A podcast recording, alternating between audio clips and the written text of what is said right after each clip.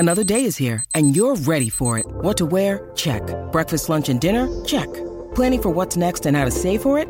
That's where Bank of America can help. For your financial to-dos, Bank of America has experts ready to help get you closer to your goals. Get started at one of our local financial centers or 24/7 in our mobile banking app. Find a location near you at bankofamerica.com/talktous. What would you like the power to do? Mobile banking requires downloading the app and is only available for select devices. Message and data rates may apply. Bank of America N.A., member FDIC. I'm on the outside, I'm looking in. I was listening to a lot of nu metal. Ooh, that's fun. Yeah. I can see through you, see your true colors. Because inside you're ugly.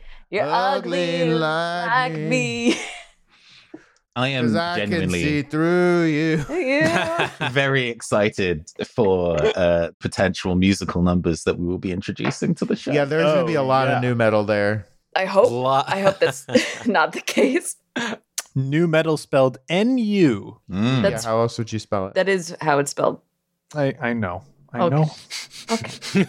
I know. We're all trying to make jokes, but we're all trying to laugh. We're not. Sometimes we're just being educational. We're trying to make jokes, but nu metal is. It's inappropriate to joke. It's nothing to joke about. Oh.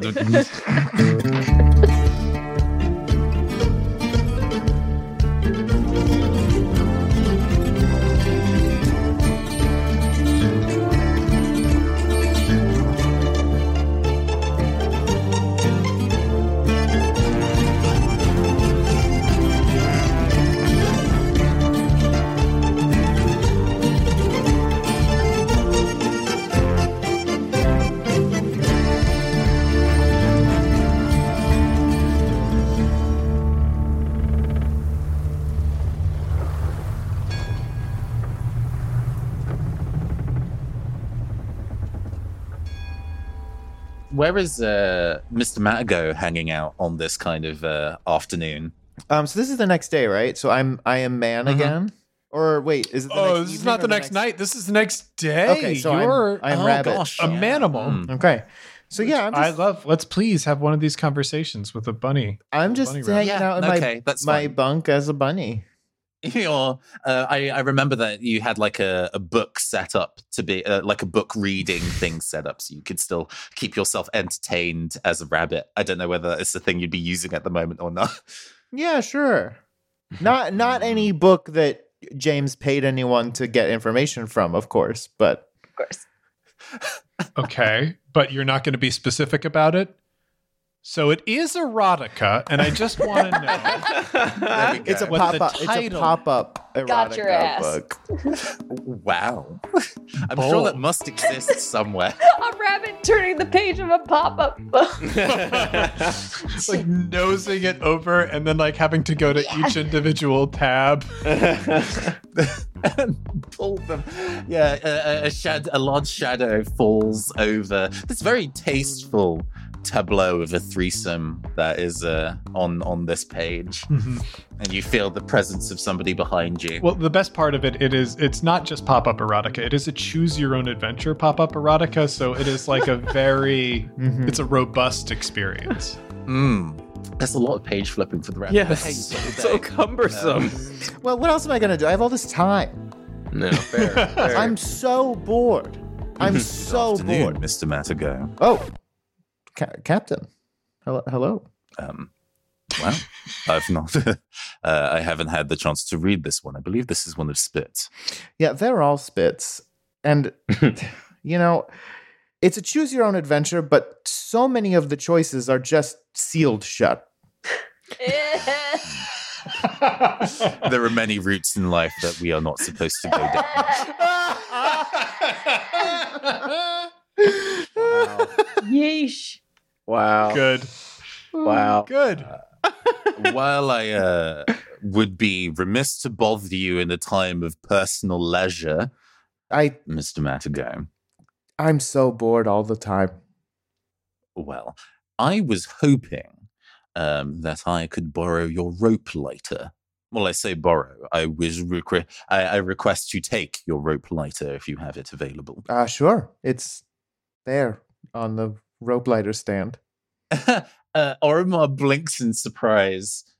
I was expecting more resistance than that, but okay. I can't use it now. I mean, you did listen to what I said literally 10 seconds ago. You're not going to be getting it back. Look, you're not going to be giving it back. Ah. Touché. It would be relatively difficult considering what I intend to do with it, he says, marching over to the kind of like the rope lighter like nook. I mean, you know, I'm unfortunately a person that's really chaotic. My desk is a lot of things, but I know where everything is and would put it back in the same place even though it's chaos. So I can believe the idea that you would have a specific place to put your rope lighter. And as he kind of like squirrels that away in his pocket. So, I must say, if you are bored, there are a variety of various things that need to be done aboard the Uhuru that actually an additional hand, or I suppose paw, could be of great assistance too. Well, I mean, if there's something that I can do in secret that could help, I'll certainly consider it at a later time. Well, like, I think Orimar does actually take a finger to the chin and tilts head in like a thinking motion. He's trying his best to make sure that you understand where his headspace is at. And, you know, I gotta say, great to hear your voice again. You also hear, like, sloshing. Less great to hear that. From Orimar. It is... There we go. It is a bit of an effort to be able to do so, but at least I am glad to be able to maintain casual conversation as long as it is not too warm. The conversation? Yes, Mr. Matago. If the conversation is a little too spicy, I suddenly lose the ability to speak. But please, Mr. Matago is a father I made up. Call me Travis. What pose is the bunny in when he fucking rattles off? He's definitely like sprawled out, like glass of wine in one hand. Good. I literally hope that everyone listening to this immediately pictured that in their head and did what we all did, which is try and pose our bodies in what we imagined the pose to be. All of us in desk chairs, but trying to lay down like a rabbit. Draw me like one of your French rabbits. I feel to maintain the same level of professional relationship that I require to not be driven spare by your antics. I will refer to you as Mr. Matago for the time being, but who knows? Maybe we could become closer buddies. And Orimar tries his best to do a winning smile, and you just get a rictus grin. It's awful. Ooh, is that a threat? I'm sorry I said anything. It doesn't have to be, but I suppose this is all. I wouldn't want to interrupt you. You seem to be in the middle of the threesome arc, and as I understand from Spit, one of the endings is especially rewarding, so I'll leave you to it. What are you going to do with the lighter? Orimar, in the exact same, I think, perfect, like, no, because this is pre-programmed. So with the exact same dreads in the same place, that dramatic twirl and walk away from the previous scene happens exactly the same as before, as Orimar leaves without answering that question. It's not as fun when it happens to you.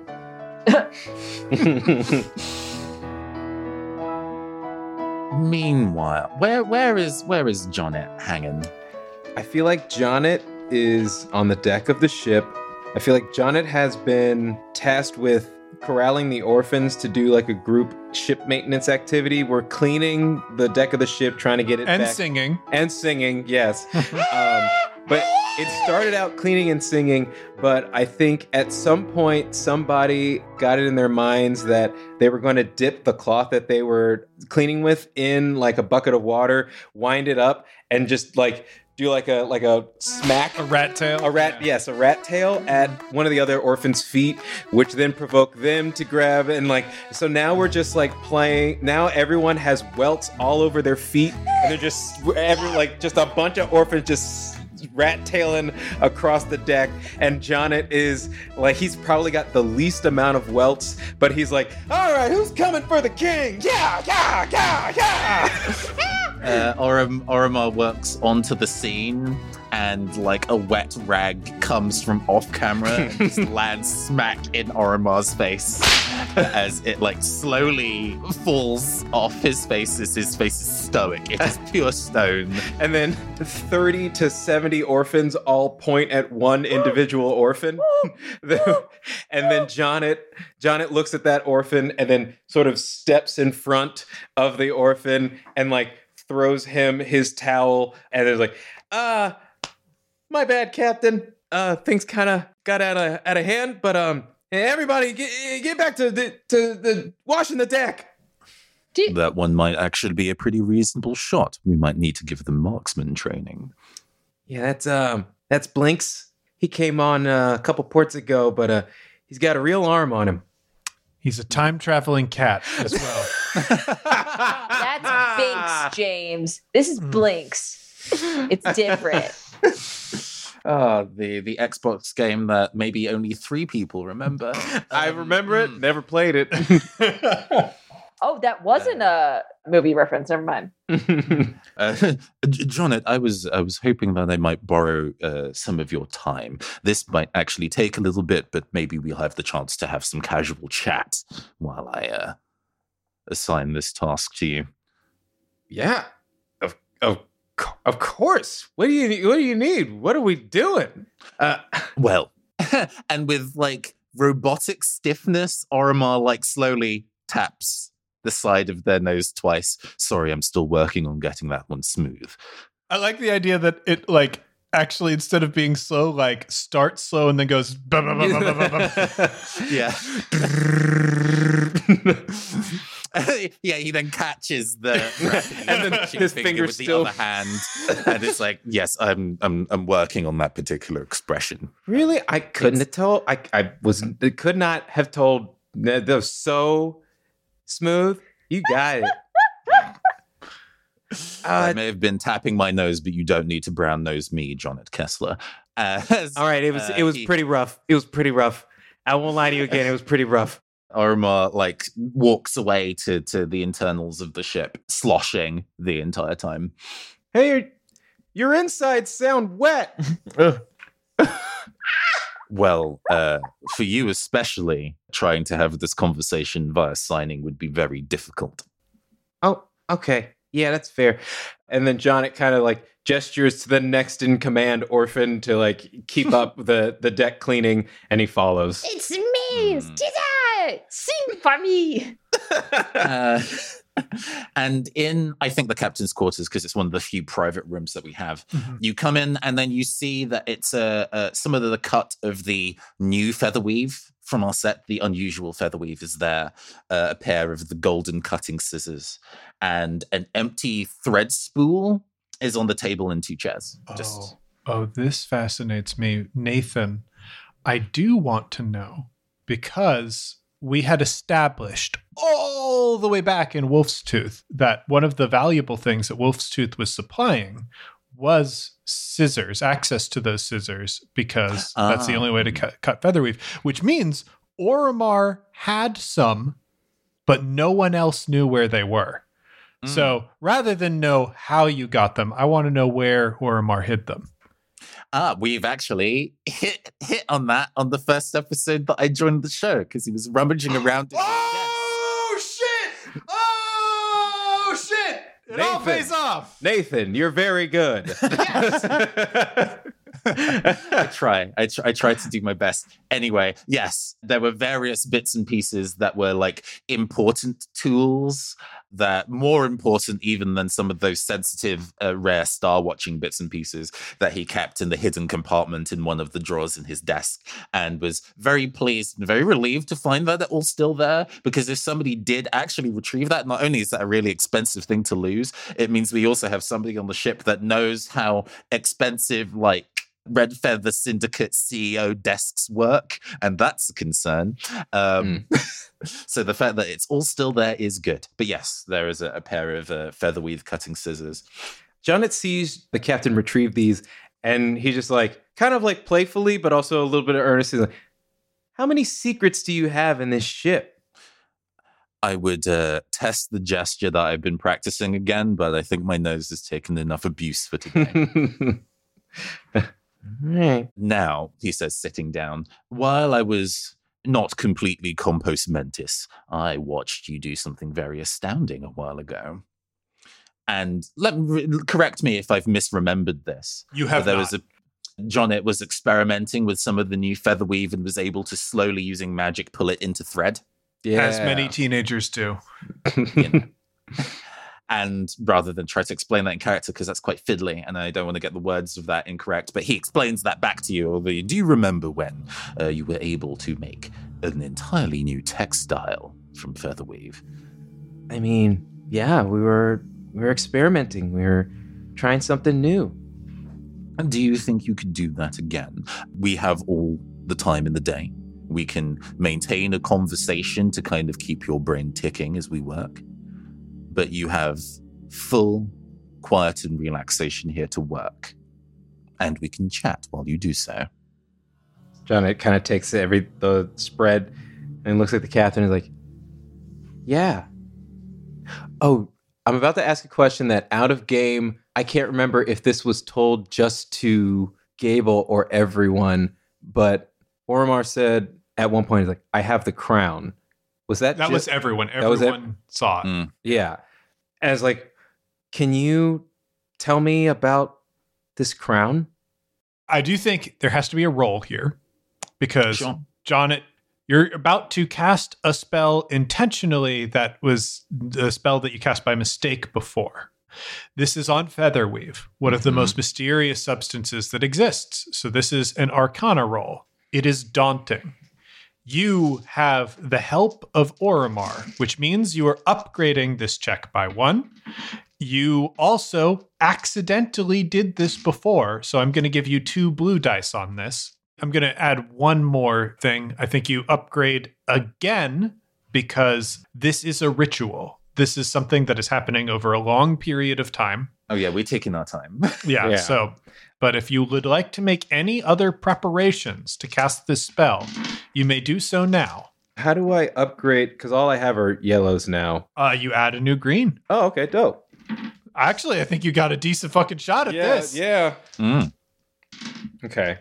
I think, I don't know if this is necessarily something to add to the pool, but as this conversation and this ritual is happening, I would love it if, because the captain is a little mechanical in his movements, which may be kind of, frustrating when trying to get the finer details. But I also feel like the captain would keep time so well be a little bit of like a metronome to like the windings of conversation. Like if there's ever like a dip in what they're talking about, there's Jonnet maybe starts to hum something and then learns that the captain almost immediately and perfectly finds the right timing and keeps that. And unfortunately, a thing that I did establish previously, that's because right. He doesn't have a heartbeat anymore. Orimar's sense of rhythm is now awful. Yes, we must now add a black die. Okay. That pool. I love that. True. That is a great decision that Nathan made, and I do love it. But yeah, it does work against us here. I'm happy that makes this specific thing a little harder, because I think it's the thing that I want Orimar to work through as character art. The moment that he gets his heart rate back again in any form will be a big thing. Love that, because then he can finally dance again. Genuinely. And he swore that he was never going to dance again. He dances like Elaine from Seinfeld right now. Guilty feet. I've got no rhythm.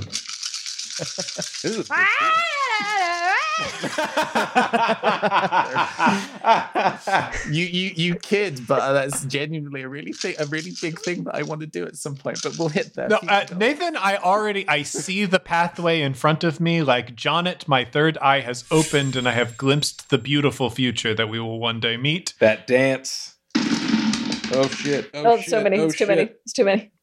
Dice. Okay. Oh, not fair. James can read the dice and tell you what you got. All right, monster. Shit.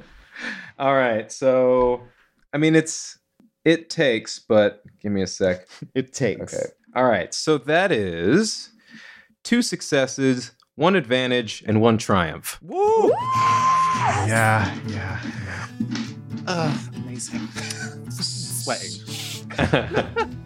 So yeah, you spin this gold thread out.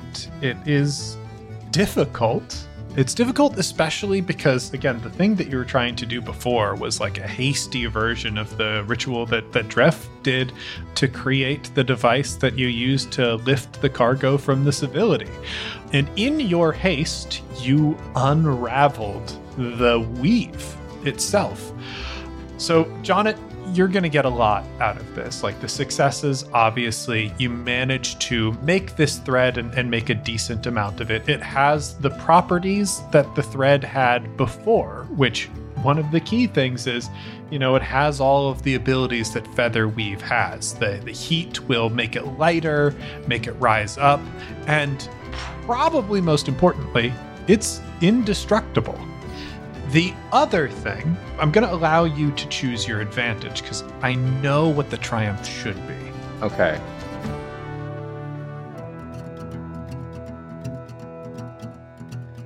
I think just as an advantage, like I want like Jonnet and the captain to tell Jonnet maybe not necessarily about the crown, but like the first like bird that he ever rode. Just like a conversation. Yeah. Oh, That's great. We'll play that. I think in working, because the fact that Orimar doesn't have a sense of rhythm, he does actually, for some reason, have a metronome as part of the various bits and pieces in his study and puts that out of your line of sight, but it's in his line of sight. And as he talks to you, he's using that to kind of keep the pace and meter of his speech regular. So he weaves you this tale of his first flight on a bird in a very precise rhythm, almost hypnotically, as you take on board this information. Yes. Beautiful. That is a story that we can return to at a later date. We do need to address the triumph.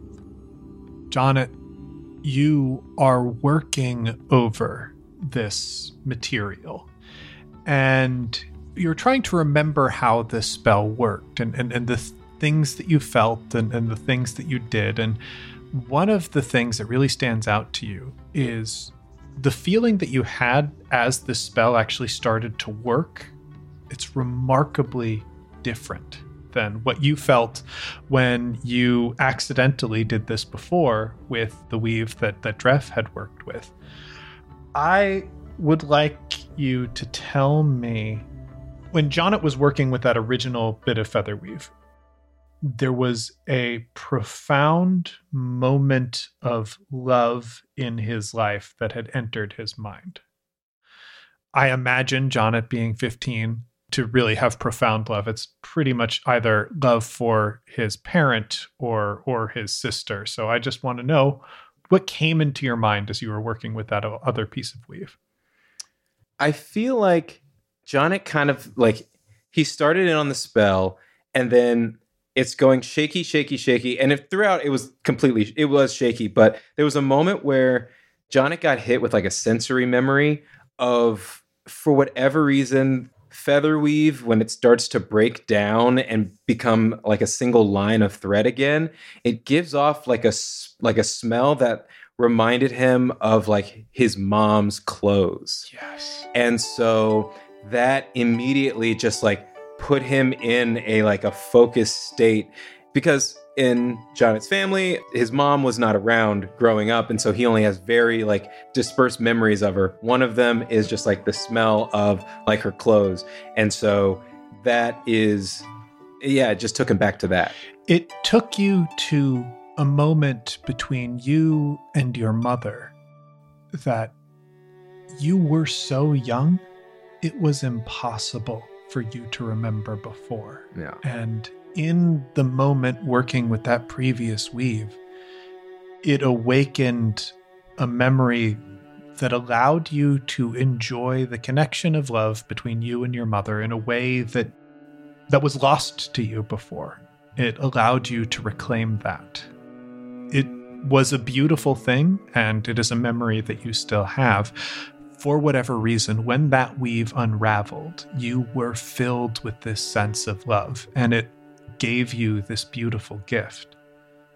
This weave is different. It has a different scent. It is not the scent of a mother's clothes. It is the scent of the sky. It is the scent of warm air that is tinged a bit with the smell of salty water. It is a scent that you have smelled before once in your life when you touched an angel feather, and it showed you a vision of your future. It's funny. The weave is similar in a way, in that the memory is swelling and bright. But it's swelling and bright because it feels like hope.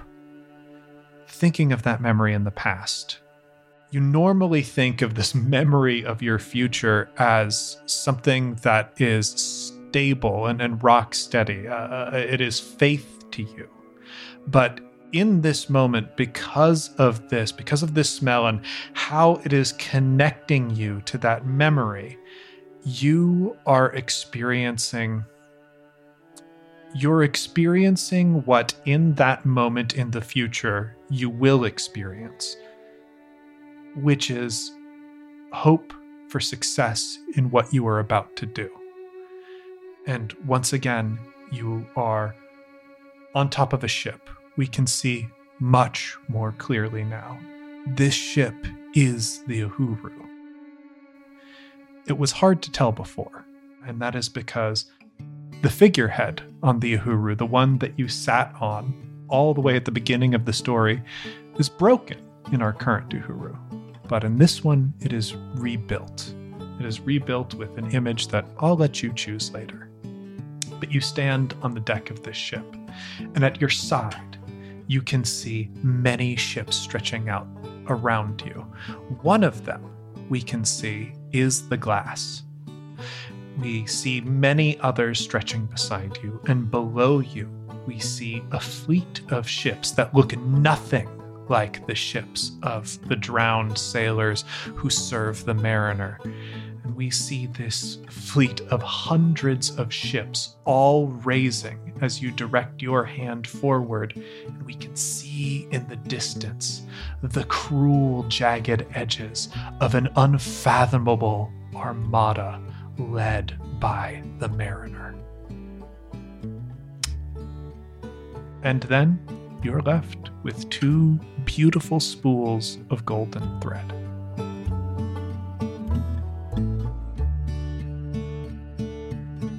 Can I ask a question of this memory, of this future memory?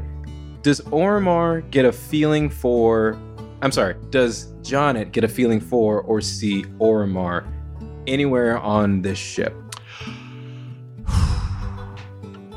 I don't want to make decisions about other people's characters. So what I will say is, Nathan, that is entirely within your hands. Oh, man. I'm going to say that the next time you get this vision of the future, you will know that detail and not give it to you now. Cool. There we go.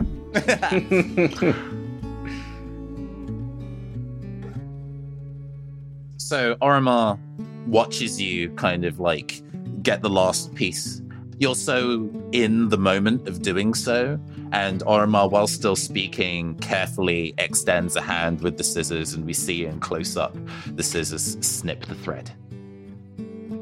And with that, I think it almost breaks the spell of the moment as well. You no longer feel the tension of the rest of the fabric it's connected to, and that sudden, break in tension kind of pulls you out of what you're doing. Wow. This was astounding. You continue to really impress and wonder me, Jonathan Kessler. Thanks. I mean, thank you for this. And he gestures to the table with everything on it. And thanks for that. And he gestures back behind him to the metronome. I think I need to learn to become a captain. I think I need to see the liquid swords. Well, I am actually particularly interested in meeting the liquid swords myself.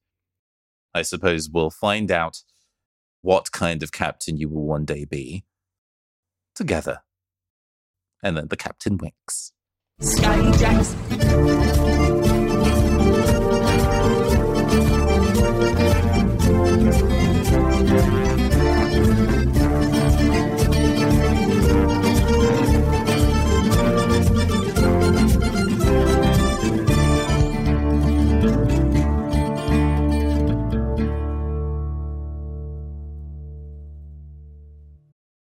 Your brain needs support, and new Ollie Brainy Chews are a delightful way to take care of your cognitive health.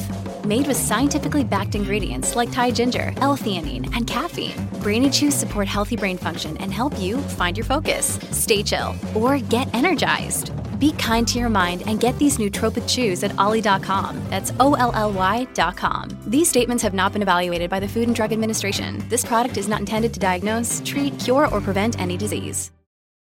Hey heroes, it's James, your Game Master, and welcome to the mid-roll, and also, coincidentally, the end of the Silver Bullet arc of Campaign Skyjacks. We're going to have all the normal mid-roll stuff, but because there is no second half to the episode this week, the rest of it is going to be me talking about behind-the-scenes stuff for the production of this particular arc of Campaign Skyjacks. And I'm letting you know up front, I got the COVID booster yesterday, the third shot in the COVID lineup, and I'm not feeling 100%, but I am going to give you the best look behind the scenes I possibly can. Before we get to that, though, let's start things off with a radvertisement. One Night Strahd is a streamlined, infinitely replayable, and substantially queerer remixed retelling of the D&D module Curse of Strahd by Jacob Kurzer and Adam Seitz, with all new art by Evangeline Gallagher. What started as a way for two friends to boil down a massive story and throw a huge Halloween one-shot together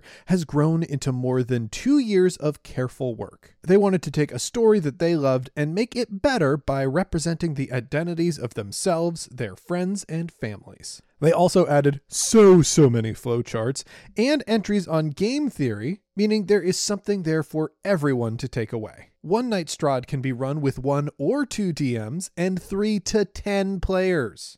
You can check out hedra.group/ONS for extended information for players and DMs, to subscribe to live performance updates, as well as a link to the DMs Guild page to buy it. Heroes, just because we're out of October does not mean we need to end our relationship with spookiness. Playing a vampire-themed game in November can keep the haints and spookums coming well into Christmas, which, as we know from music, is a perfectly acceptable time to tell scary ghost stories. So if you want to be a part of expanding the spooky season, check out One Night Strahd.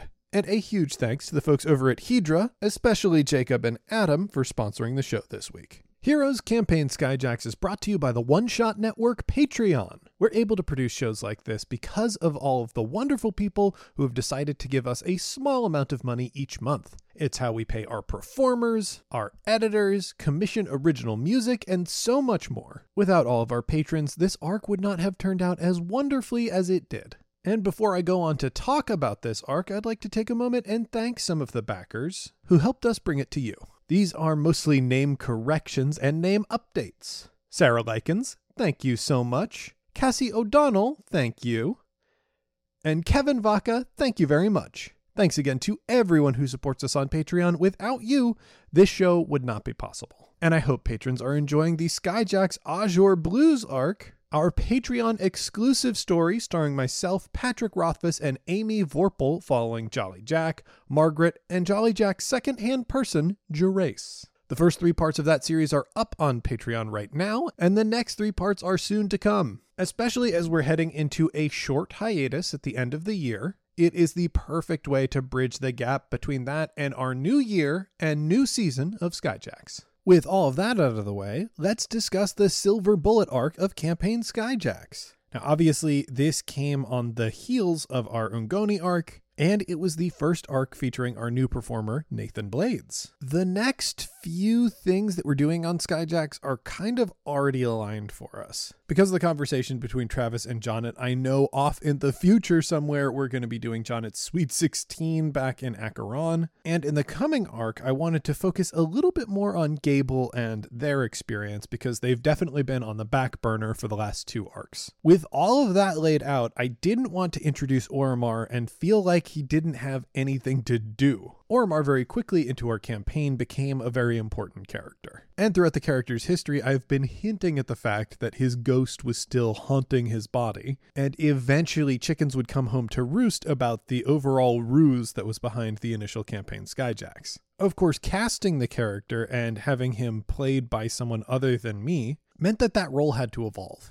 I took a look at existing components and decided which ones needed to line up in order to give Orimar a larger arc to think about beyond, the stuff that I put in initially, something really meaty that a performer could dig into and make their own. And also I wanted to tie Orimar into some of the challenges being faced by some of the other characters on the ship. Originally, when JPC was still around, Dref and Travis were going to be facing the Cutting Stone together. Characters who had this separate problem of being chased by the supernatural wardens of death and otherwise have very little relating their backstories were going to be faced with this supernatural opponent that was really daunting and difficult to deal with. Now, obviously, JPC leaving the show earlier on meant that I had to sort of reconfigure how the Cutting Stone was going to work. I knew that I still wanted Travis to face them at some point, but without a partner in that storyline, just making it more Travis-centric, it didn't feel like it had the same oomph that I needed. Which is why bringing in Orimar as a PC made so much sense. Orimar being part of Dref's whole necromancy thing would also have an enemy in the Cutting Stone.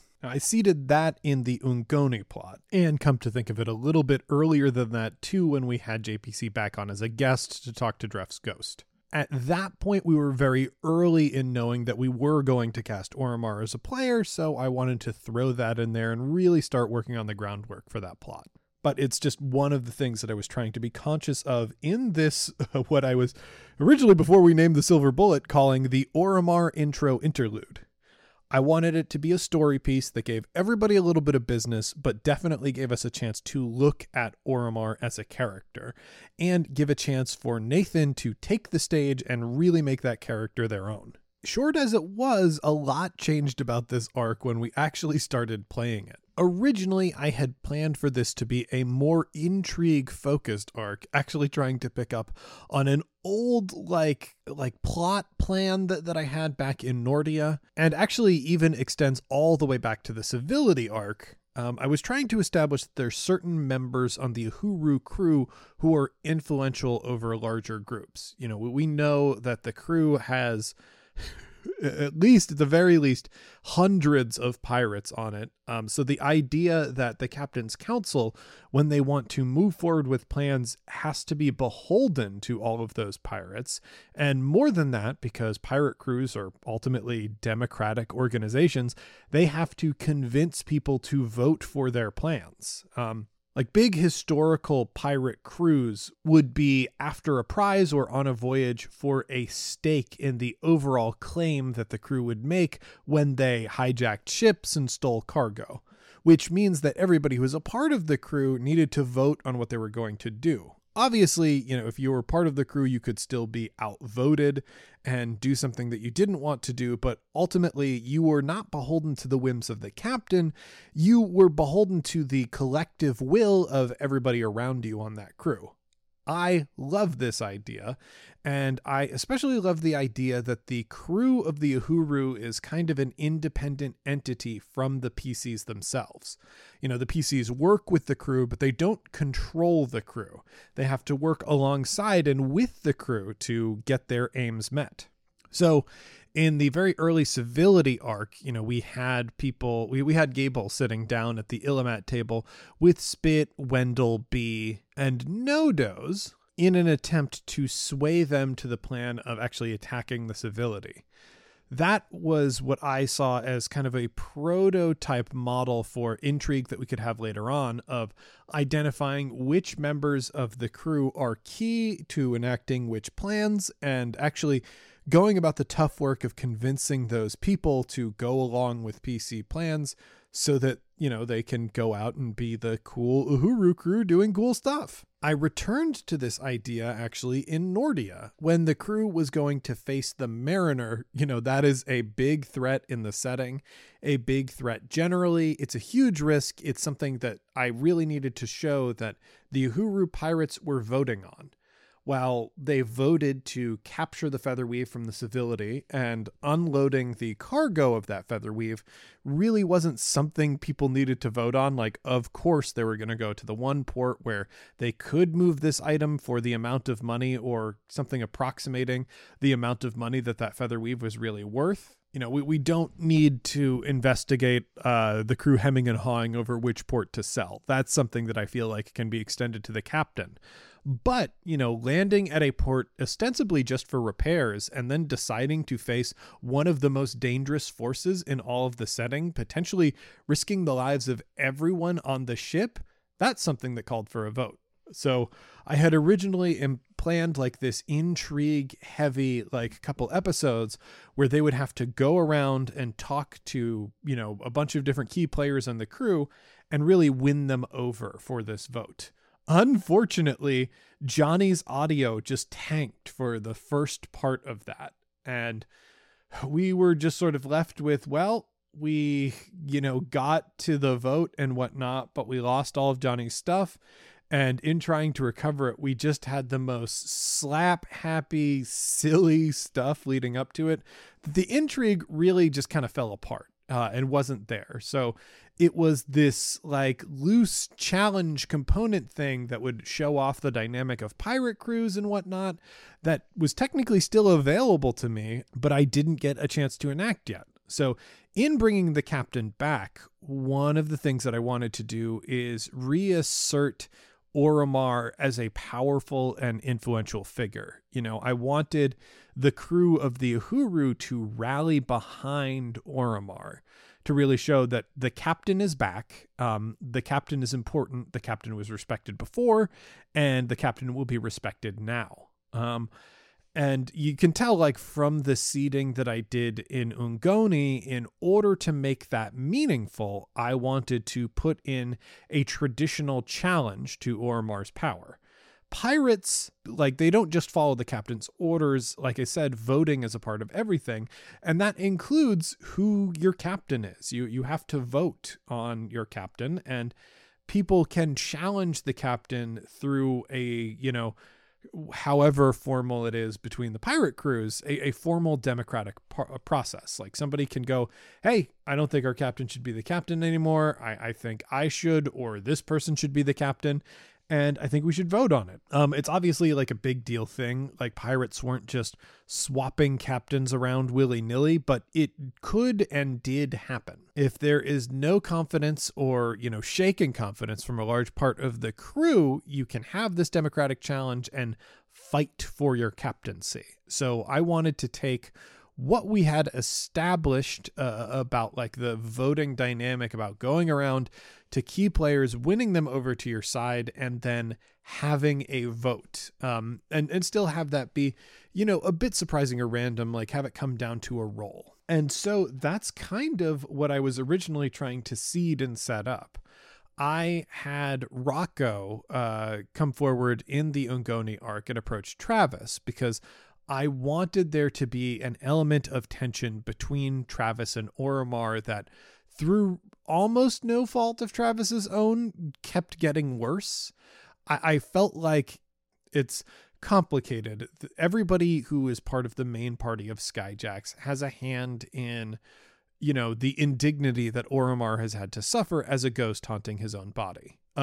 I have seen a couple people like tweet or you know, say aloud worries that Orimar was feeling pain or whatnot that this whole time. He was not feeling pain. I do want to emphasize that his body and spirit are disconnected right now. He does not feel the pain of like shifts in his body or whatever. This wasn't like a long period of torture because of physical pain, but, you know, psychologically it was very difficult. He was separated from his body. He had been betrayed by his first mate. And then all of these people who accompanied him to the island and actually fought to defend him initially were suddenly using his body as a prop and using his reputation to command his ship.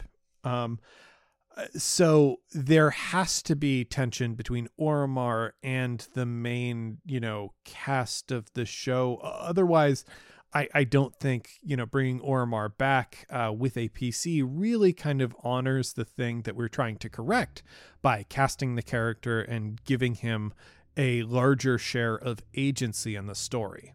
And a lot of people have noticed that I made Travis the linchpin of that. And the reason is Travis's whole attitude. You know, when things break down, Dref ultimately like died sort of doing what Orimar, you know, asked him to do, more or less. We'll get more into that, but Dref was on the ship and as a necromancer at Orimar's behest, and Dref was asked to that landing party, you know, in part because if something bad went down on that island, Orimar would have a backup plan in Dref. And that kind of panned out. You know, Dref obviously went his own way and took opportunity, like advantage of the experience to like further his own experiments and whatnot. But ultimately, although it didn't go exactly the way Orimar wanted, it is kind of part of Orimar's overall plan. Jonnet is 15. So yes, you know, he is obviously responsible for being a part of this, but like he is, especially at the time that this happened, he was a much less mature kid. He is somebody who happened to be in the wrong place at the right time.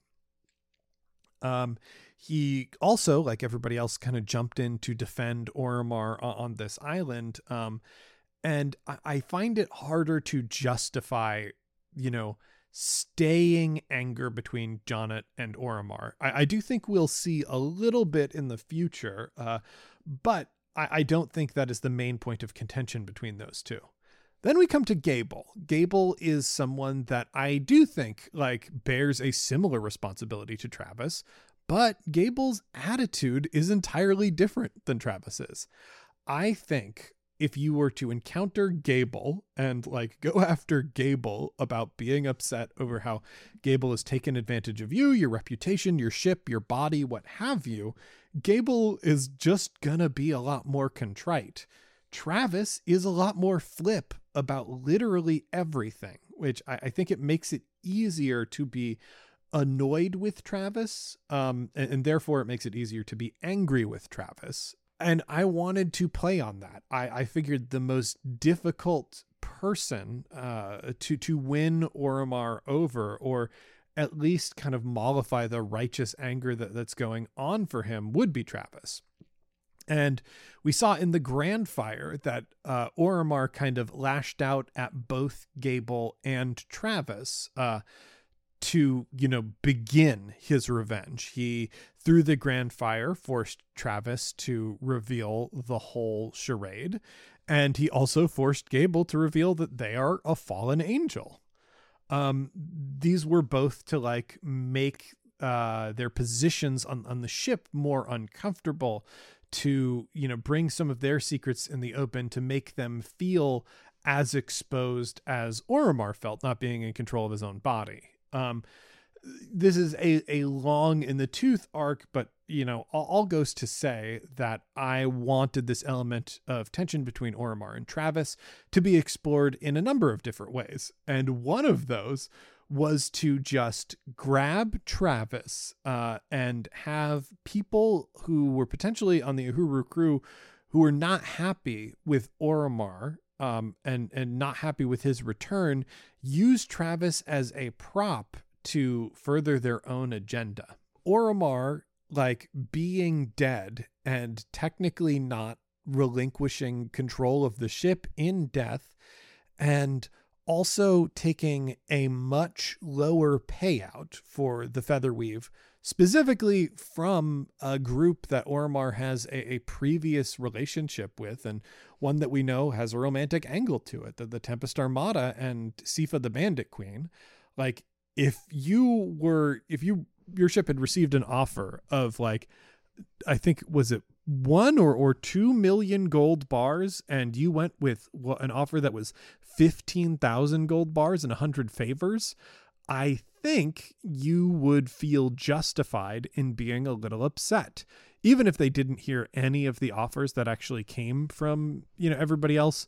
Everybody can kind of do their own figuring on how much that Featherweave was worth. And I don't think it's difficult to come to the conclusion that the decision that ultimately got made wasn't the one that gave everybody on the crew the most money. A payout like that could have allowed everyone who was on the Uhuru to retire, and retire as very wealthy people. And obviously, you know, that did not happen. So I figured it's reasonable that there is a contingent of the crew that is just upset with Orimar for a couple reasons. And Travis has reason to be upset with Orimar. I don't think the character is, but, like, Travis is someone who went from being the quartermaster, the heroic quartermaster who negotiated a 60% share of the Featherweave from the civility job, through this, you know, wild gambling gambit back in Wolf's Tooth. You know, Travis, like, obviously was not that good at being a quartermaster, but being a negotiator, being a face for the Uhuru, I do think he was good. And he went from, like, this valued position on the ship to being one of the most despised people on the ship because of the position that Orimar put him in. So if you are somebody who is trying to wrest control of the Uhuru and the Featherweave away from Orimar, your solution would be to try and co-opt Travis's charisma, talk Travis into being the face of your challenge against the captain, and, you know, try to take the ship in a non-violent way. The plan was to have the main party of characters go around the ship, talk people into backing Orimar as captain once more, partially because everybody on the captain's council kind of owes Orimar, and it is a way to undo, or not undo, but manage some of the harm that has been done in the period where they were, you know, controlling Orimar's body. And through that, we could show how many people on the ship and which, you know, components of the ship were behind Orimar, pro Orimar, more or less. And I kind of made that challenge kind of easy. There would be a few groups on the ship who were skeptical of Orimar, like, especially if somebody is dead and has returned from death, and also people who are not him were controlling the ship for a while. Like, I feel like it is not hard to jump to the conclusion that the captain is somehow weaker than he has been, or, you know, Orimar Vale's name does not mean as much as it used to. And I wanted to, like, make some members of the ship that there are also, like, people who joined the ship later on, like Jane and Plif joined the ship after Orimar was already dead. They never knew the captain as a living man. So, you know, they would have to kind of win over those new members of the crew. It would be a challenging thing to bring people like that onto Orimar's side. It wasn't going to be an especially difficult challenge because I ultimately did want the vote to go towards the captain, though if they did lose, then it would have just been a much more difficult challenge to take the ship, to fight, you know, people on the ship, because no matter what, at the end of the vote, we were going to have the silver bullet attack. Rocco and the Rowdy R's were always going to be hedging their bets that the vote wouldn't go their way and that they would just have to steal the Featherweave instead of emerge in control of the ship, trying to puppeteer Travis in some way. And that attack would obviously be the catalyst for Orimar to once again appear as a strong captain, to win over maybe people who were skeptical and dispatch those who were openly disloyal. You know, I obviously didn't want the results of whatever to be undermining the democracy of the whole thing. So no matter what, after they beat back the silver bullet, there would have to be another vote where, you know, again, like at this point, it would be clear that Orimar had proved himself, had won people over, had shown that he is the captain that he was in life. But yeah, that was the basic setup. And I think, as everybody who has listened to this arc knows, that's not how it went. I started to try and establish some of that intrigue, but the choices that people made just shifted things a lot more towards action. I had originally planned for I can't remember the name of the Wasp ship. But it is the Hive is like, well, the translation of that name. I should look it up, but I'm too tired and too sick to do that. Anyway, I was going to have that ship like be a clutch thing that could come in and turn the tides of the combat. But like I did put it in a player's hand. I was like, hey, where's this ship? And Nathan's like, oh, yeah, they're back in Ungoni collecting recipes. And I'm like, it is going to be hard to justify getting that ship here then. So I kind of just had to put them on their own with that. Also, Orimar and Travis discovered the mutiny like a lot quicker. And, you know, to Nathan's credit, we were also flashing back to the time that Orimar had performed a mutiny on the ship before it was the Uhuru. I don't know if I've established it yet, but the Uhuru used to be called the Obedience. And, you know, Orimar performed this mutiny alongside key players like Calivar and Spit. Spit, who, you know, we're really establishing Spit and Orimar go way back to the initial days of Orimar's captaincy. Anyway, in giving us these flashbacks, Nathan was able to establish elements that they and I had discussed about Orimar's backstory and whatnot through action scenes, and actually like enveloped inside action scenes, having those flashbacks accompany the combat itself that we did was a really dynamic way to do it. And I feel like Orimar is a much more solidly established character, even if there are still a lot of mysteries swirling around him. I think we got to see him be cool and sympathetic, tough, and also like in a period of uncertainty, which was really great. So because of all of the stuff that I had like prepared for this, I can sort of walk through my document a little bit. I had, in order to try and set up this intrigue, I had sort of established like what the facts are. So I laid out the current captain's council. Bathroom Barry is the quartermaster. I wrote in my notes, he's too distracted with essential work to really be involved. That only half panned out. The more we investigate Bathroom Barry as a character, the more powerful he becomes. And it turns out that he was able to like spot the mutiny very early on, and is one of the reasons that we kicked over from intrigue into action so quickly. I never, ever want to be the person who is taking power away from Bathroom Barry. So when Tyler just has Barry do a thing, he does that thing, you know. If Barry can tell Travis is a changeling, if Barry can spot like gaps in the work schedule for the Uhuru, he's gonna. It was exciting and unexpected. After that, we had Gable's Helm, who I wanted to start Gable away from the ship. So I said that Gable was on a hunting trip. That's the thing that I had established. originally, but the interesting caveat that Liz added to that, of course, was the bachelor party aspect to the hunting trip, which we'll see in the next arc has established like a larger plot line for Wendell than like I was initially anticipating. Still super exciting. I got us a chance to like investigate Leviathans and whatnot, which I think is very cool. But yeah, that's that. I had Jonnet as the Star Watcher. You know, Jonnet is Jonnet. He's not going to betray the captain. Also, I put down that he's really too young to fully support a challenge. And then Fella Ferretti as the cook. I do think the cook is kind of an essential member of the captain's council in at least the Uhuru.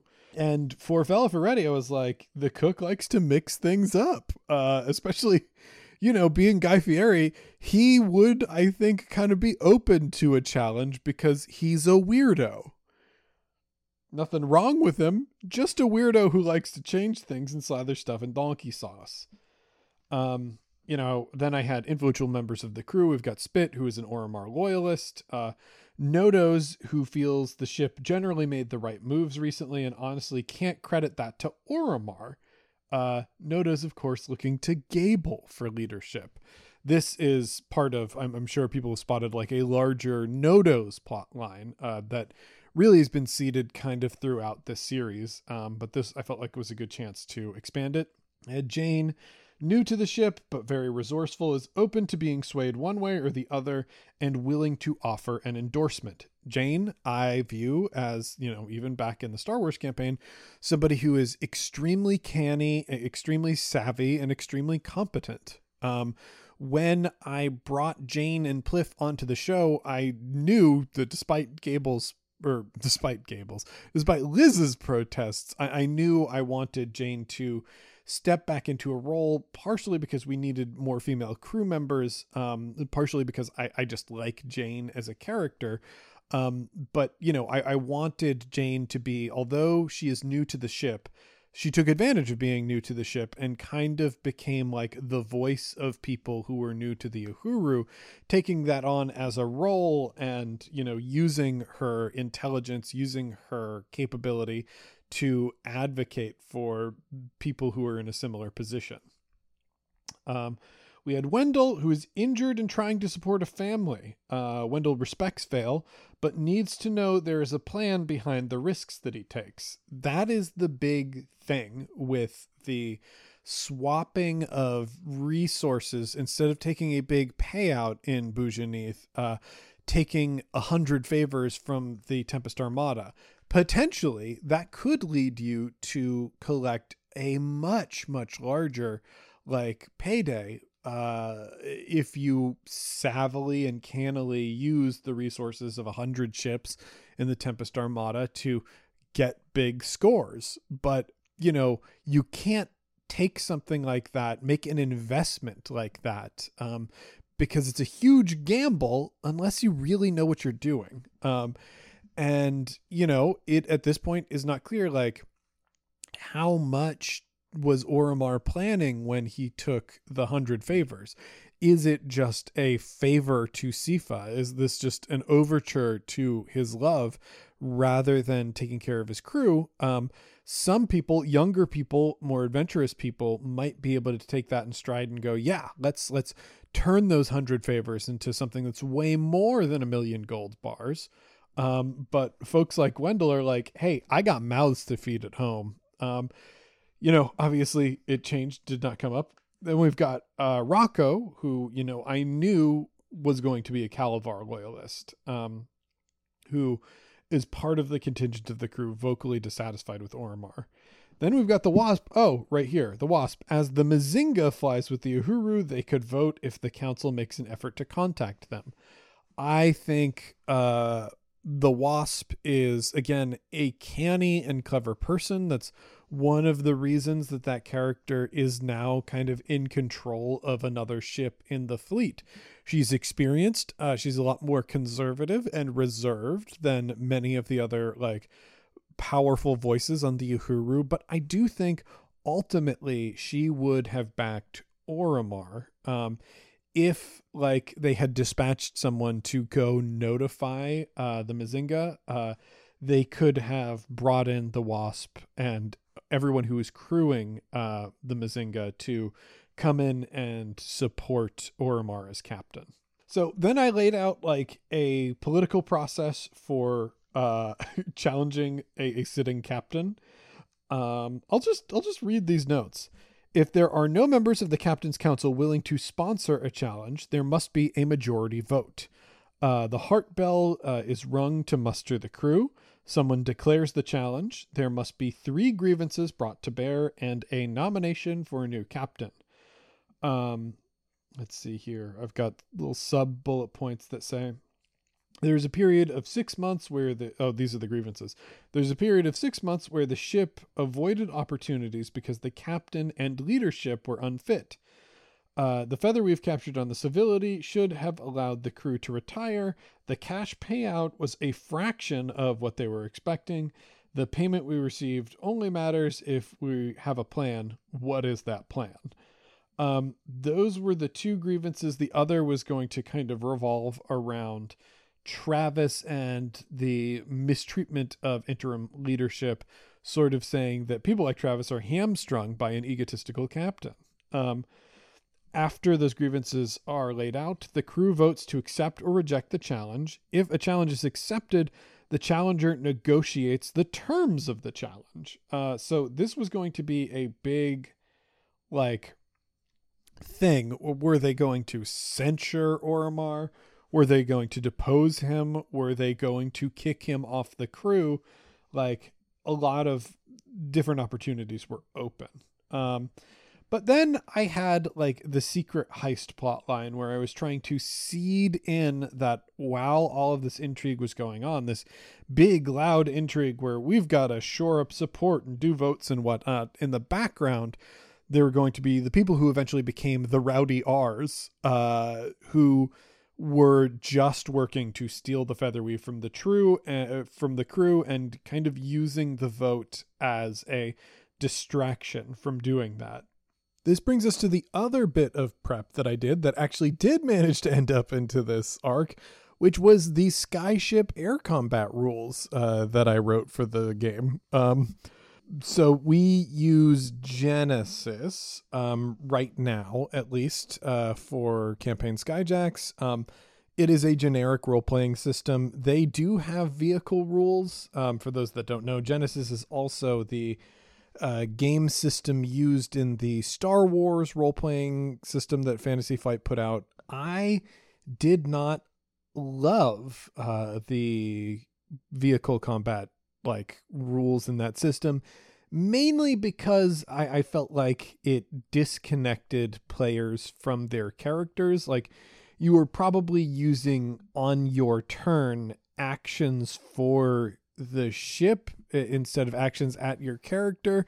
I did want like it to feel like the players were in control of the ship. Like, they were involved in ship stuff and not just have it be stuff that I was narrating in the background or whatever. I wanted it to feel relevant and ultimately be something that the players controlled. Otherwise, you know, when we eventually do climactic ship to ship battles, they would be disconnected from the process and that wouldn't be fun for anyone.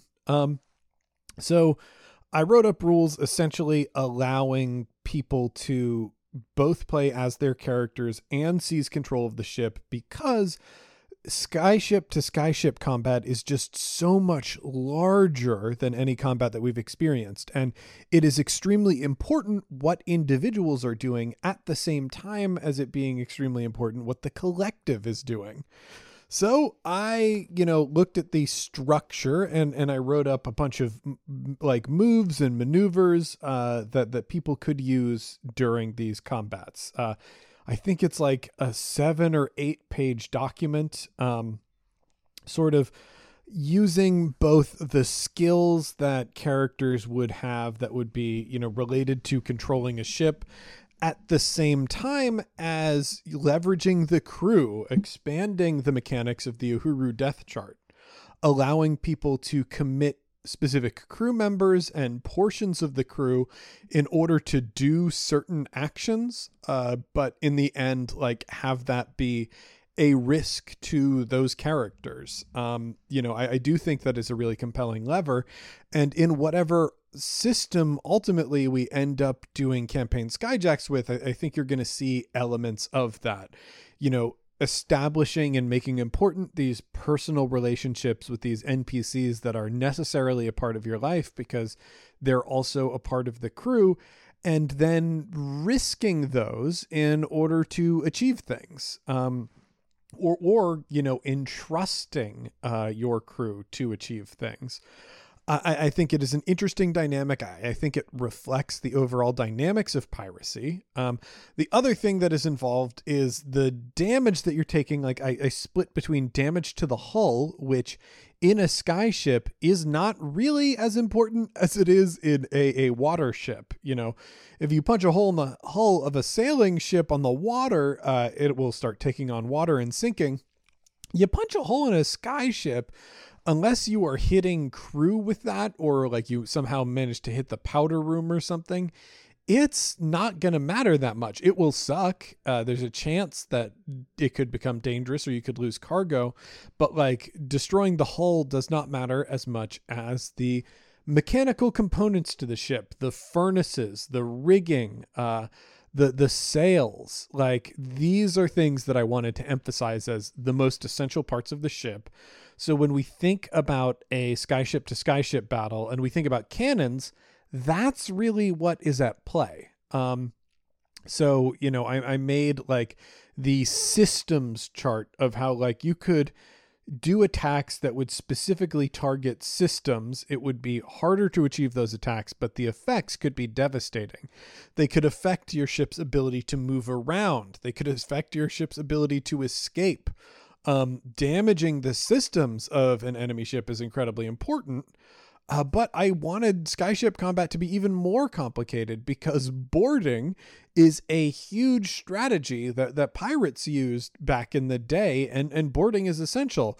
It does not matter if you are a ship with, I don't want to go as far as to say doesn't matter, but you might be a ship that has like 60 cannons, 30 on each broad, going up against a ship that has 20 on each broad. But if that ship with 20 has a crew of 150 and you've got like 30 people total on your mercantile crew, you're not going to win that encounter. As soon as they catch up with you, unless you sink them very quickly, they're going to board you, overpower you, and you can only man half of your cannons at once.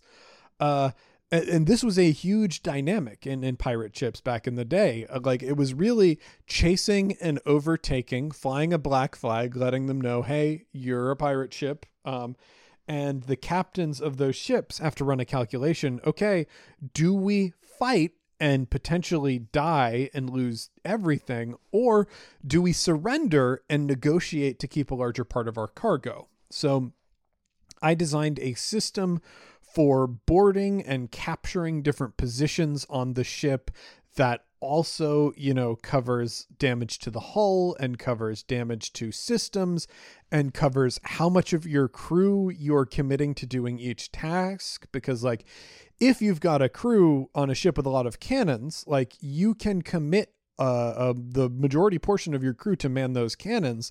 However, that means you have more spare crew for doing things like maneuvers and whatnot. So everything about it is kind of like a resource management, risk reward, tactical system. It is, as Nathan responded when I sent this over to the team, crunchier than expected, but I think also important. And in whatever ultimate skyjack system I'm doing, like those are the tools that I'm playing with. That has to be part of the vehicle combat. This also creates I also put together a system for parlay. After the battle is over, you have to negotiate with the enemy ship.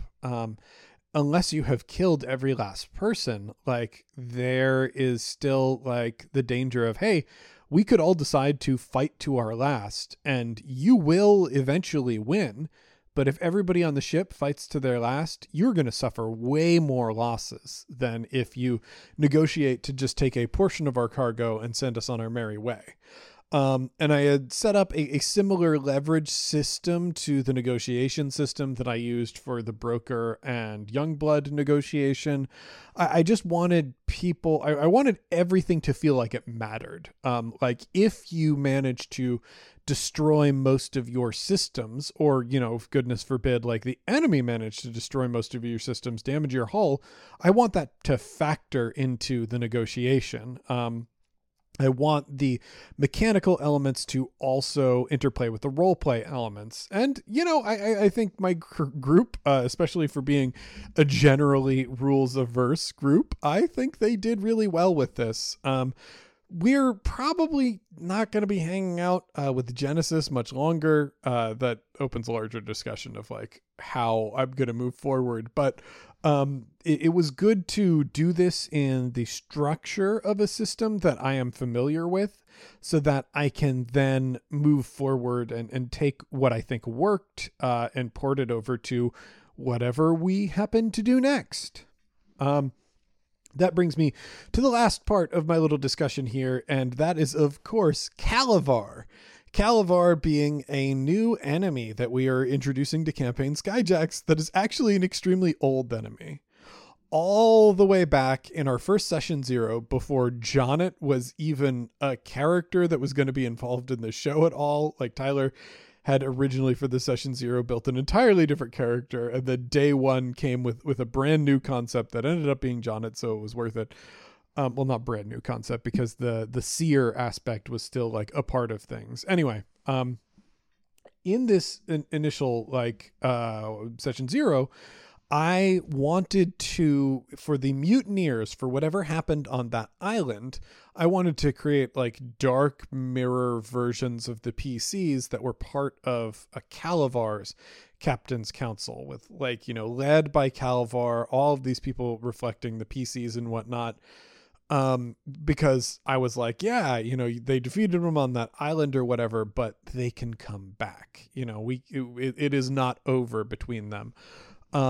And what ended up happening is we really didn't have many ideas for things apart from Calivar, the Crocodile Man. For whatever reason, that is something that stuck, and my PCs constantly remembered. Like Johnny said, it is one of the few things that he has ever written down. So I knew that Calivar, the Crocodile Man, was going to have to show up. I, in Skyjacks, did not want to have a lot of non-human characters. You know, this wasn't going to be like, I kind of decided in that initial Session Zero after talking to people, because I did put the option out like, hey, are we going to have a lot of fantasy, you know, species in here? Are we going to have elves and dwarves and whatnot? Nobody was interested in that. I didn't think it fit tonally, but people got stuck on the idea of Calivar, the Crocodile Man. And I was for a while going like, well, are there animal people in the setting? And as we played a little bit, it's like, no, that's not really kind of appropriate for what we're doing. So I, you know, had this thing, this one last piece of our initial Session Zero. I think it's one last piece. I do need to give it another listen, because soon I might be able to release it, because all the spoilers will be done. I needed to take this last piece and figure out where it fit and how to incorporate it, because it was clearly something that people liked. You know, Johnny remembered it, and I'm choosing to believe that he remembered it for a reason. And, you know, ultimately I cut the rest of the Dark Mirror characters, and I fixated on Calivar and was like, how are we going to bring Calivar back? There was a little bit of alluding to him. You know, we have mentioned his name previously. I think it might have even slipped that there was a Crocodile Man at some point, but it was such an out there thing that didn't seem to match with the setting that I think a lot of people managed to glaze over it. But yeah, we had this thing, and now we have Calivar, and thanks to Nathan, we have fleshed out Calivar a little bit more. I didn't know exactly what the relationship between Orimar and Calivar was going to be like before I sat down with Nathan and talked to them and really had this arc. Now, Calivar, like we know, is a factor out there in the world. It is trying to strike at Orimar and trying to strike at Orimar in clever ways. Obviously, there's going to be a confrontation between those two. Figuring out where that confrontation is going to be is going to be interesting because, like, now there are a couple Orimar Vale adversary NPCs floating around out there. We've got Calivar and we've got Olivia Youngblood. Between those two, like, we're going to have some really, really interesting challenges to the ship. A lot of, you know, tactical combat and like plans and whatnot being a big part of the action that I cannot wait to pay off on.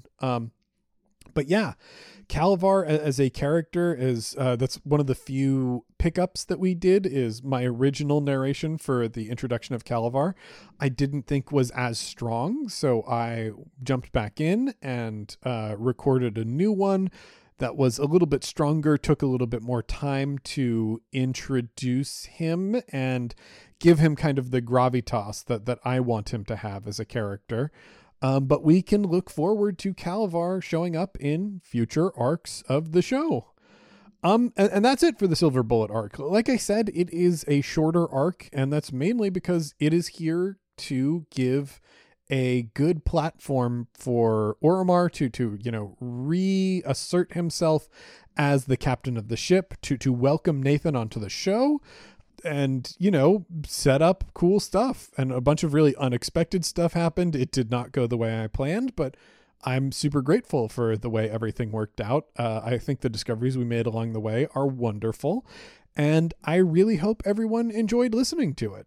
With that, I will note next week we are taking off for American Thanksgiving. There will be no Skyjacks next week, no one shot next week.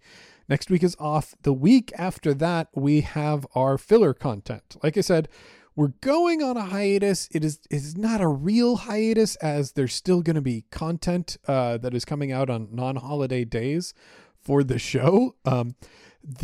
So the week after the week of Thanksgiving, we are going to be back with an episode of All My Fantasy Skyjacks. I sat down with Jeff Stormer, Aaron Catano Saez, and Drew Merzieski, and we answered some cool prompts to develop new stuff for the world of Sphere, some of which shows up in the next arc. Like, some of that mythology that we built is already like recorded into our new arc, which I am extremely excited about, and I hope all of you are too.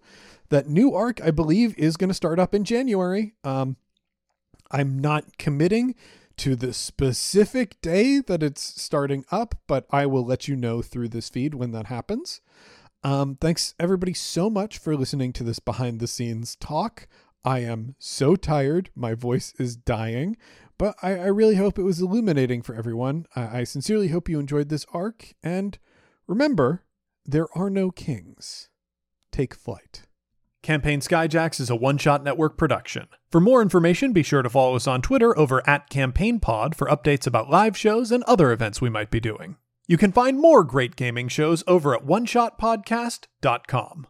Jonathan Kessler was played by Tyler Davis, who can be found on Twitter and Instagram @TylerADave. He also co-stars and consults on Showtime's Work in Progress. Gable was played by Liz Anderson, who can be found on Twitter @LizAnderson___, or on her podcast, Paired. Travis Madigo was played by Johnny O'Mara, who can be found on Twitter @JohnnyInBriefs, or on his podcasts, Bill Buds and Dilettante Ball. Captain Orimar Vale was played by Nathan Blades, who can be found on Twitter @PhantomArtsENT. You can also find them streaming on twitch.tv/TheNeonCaster. I am James D'Amato, your host and game master. You can find me on Twitter @OneShotRPG, or on my other podcast, One Shot. The original music featured in this podcast was written, composed, and performed by Arnie Parrott. You can find him on Twitter over @ArneParrott. You can find more of his work at atptunes.com. This episode was edited by Casey Toney, who can be found on Twitter @CaseyPony, or on his podcast, NeoScum. Our logo was designed by Fiona Shea, who can be found on Twitter @FionaPup. The world of Sphere was inspired in part by the music of the Decemberists, and Illimat, produced by Together Studios. This show uses a modified version of the Genesis role-playing system, designed by Sam Stewart and a team of talented professionals who were fired by the private equity firm owning Fantasy Flight games. To strangers who've ever been kind, and once for our friends ne'er to rise. Twice to the dearest we're leaving behind, who know we can never deny the call of the sky.